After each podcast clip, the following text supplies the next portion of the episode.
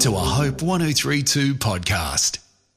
I want to conclude our series on promoting the gospel by reading to you a story about an imaginary bloke named James coming to faith in Christ.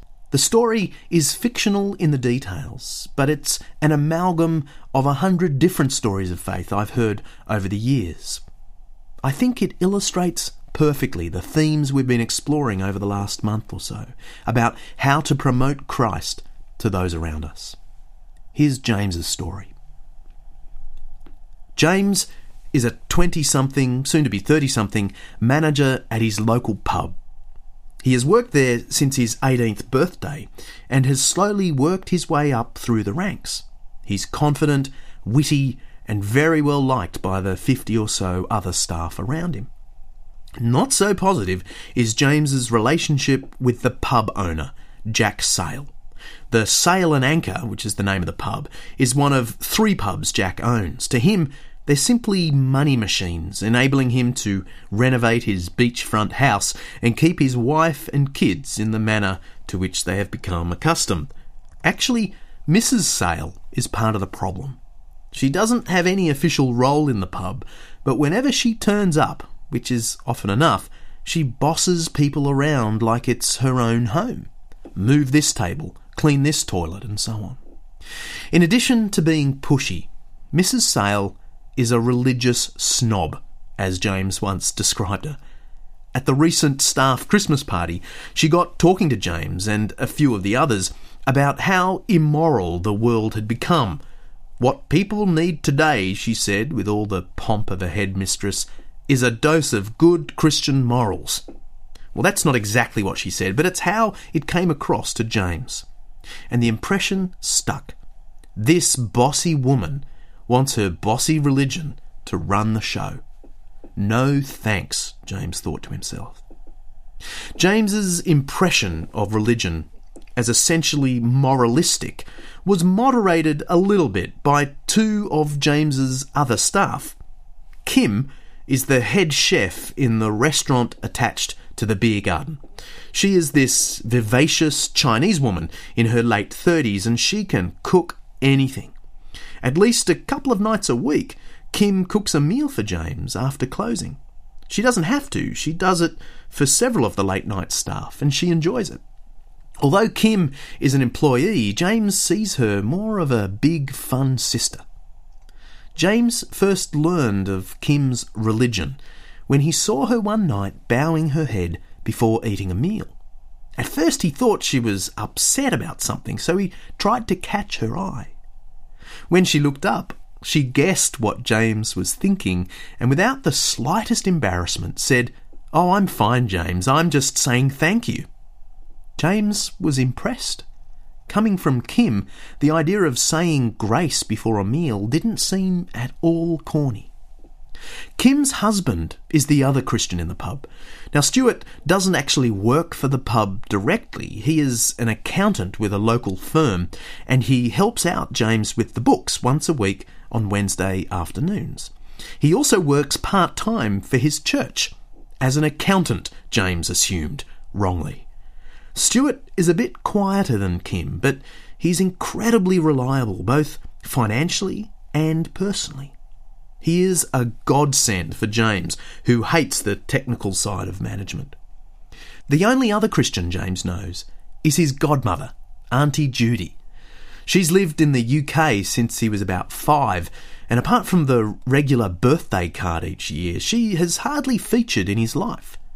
James realised how seriously his Auntie Judy took religion just two years ago at his wedding. She made a special trip out to Australia, which impressed James no end. And during the reception, at the Sail and Anchor pub, of course, she told him something he couldn't easily forget. James, I know you and your family don't share my Christian beliefs, she said in a surprisingly non judgmental tone. But I just want you to know that I pray for you every single day. James responded with a simple, Thanks.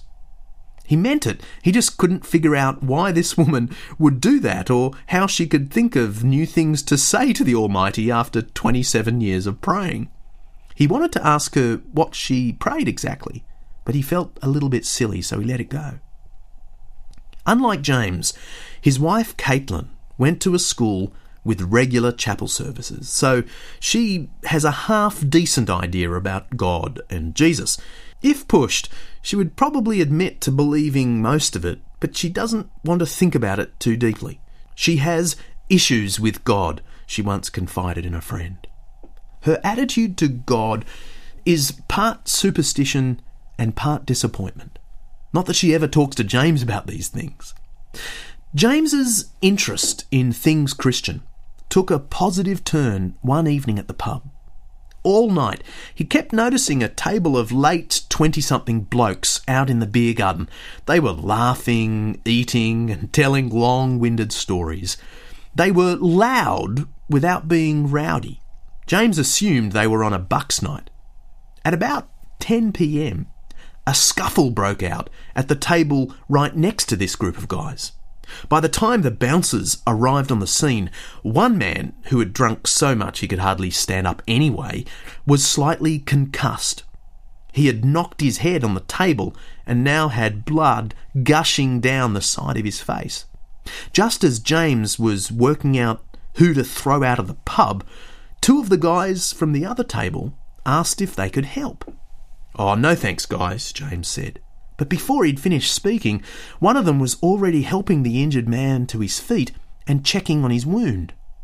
Hey, we should probably take this guy up to the medical centre, one of them said to his friend. Before James knew it, the two of them were escorting the half conscious man out of the pub and up to the medical centre 500 metres up the road. The night was pretty tame after that, and James couldn't help wondering what on earth those guys were doing taking a perfect stranger, an idiot at that, up to the medical centre. It was an hour before they both came back and joined their other mates, and when they did, James went over to their table, sat down, and offered them a beer on the house for helping out. Thanks, mate, one of them said, but we're about to head off. Church in the morning, said one of the other guys with a cheeky smile. A wedding? James asked. The lads burst out laughing. Not really, one of them said but it's in the same building. James looked perplexed. So one of them began to explain that they all went to the same church and tomorrow they were having a special service for friends and family. Old Mark here, one of them said, putting his hand on the shoulder of one of the two who had helped the drunk bloke. He's giving a little bit of a talk at the church. You're giving what? A, a sermon? James said with some confusion. Whatever else this Mark guy did for a living, he certainly didn't look like he was a preacher. No, he said, I've just been asked to explain how I came to uh, put my faith in Christ. As he was speaking, Kim walked out of the kitchen area and straight over to the table. Hi, guys, she said. I see you've met my boss. You know these guys? asked James. Sure, said Kim. They're all at my church. In fact, tomorrow, Mark here is going to. Yeah, I know, interrupted James. He's going to tell everyone how he became religious. Well, sort of, said Kim. He's talking about his faith in Christ, which is not really the same thing as being religious. James looked blankly. Well, I mean, religion is more to do with obeying rules, Kim continued. It's bossy and moralistic. You mean like the lovely Mrs. Sale, said James, remembering the Christmas party. By the look on Kim's face, it was obvious she agreed. She just didn't want to criticise the boss's wife, James thought, or probably anyone knowing Kim. So do you want to come? Kim said without any hesitation. Where? James replied, honestly having no clue what she meant.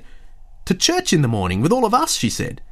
A bit of music, bit of talking, bit of praying won't do you any harm, and you'll get to hear Mark here explain how he didn't become religious. James didn't really know what to say. He liked Kim and her husband Stuart. He thought this table of guys was pretty impressive, especially Mark and his mate. But apart from his christening and wedding, James had literally never been inside a church. Well, I'm not really the religious type, said James, immediately realising what Kim would say next. I thought we just established it's not about being religious, Kim replied. Look, that's fine. No pressure. We'll see you if we see you. Kim gave James the details of the church and left it at that. As James was locking up later that night, he kept running through the events of the evening in his mind the scuffle, Mark, the medical centre, and Kim's invitation to church. He had no idea why he felt so taken with the things they'd spoken about. I'll pick up the rest of this story next time. Hope 1032. Thanks for listening.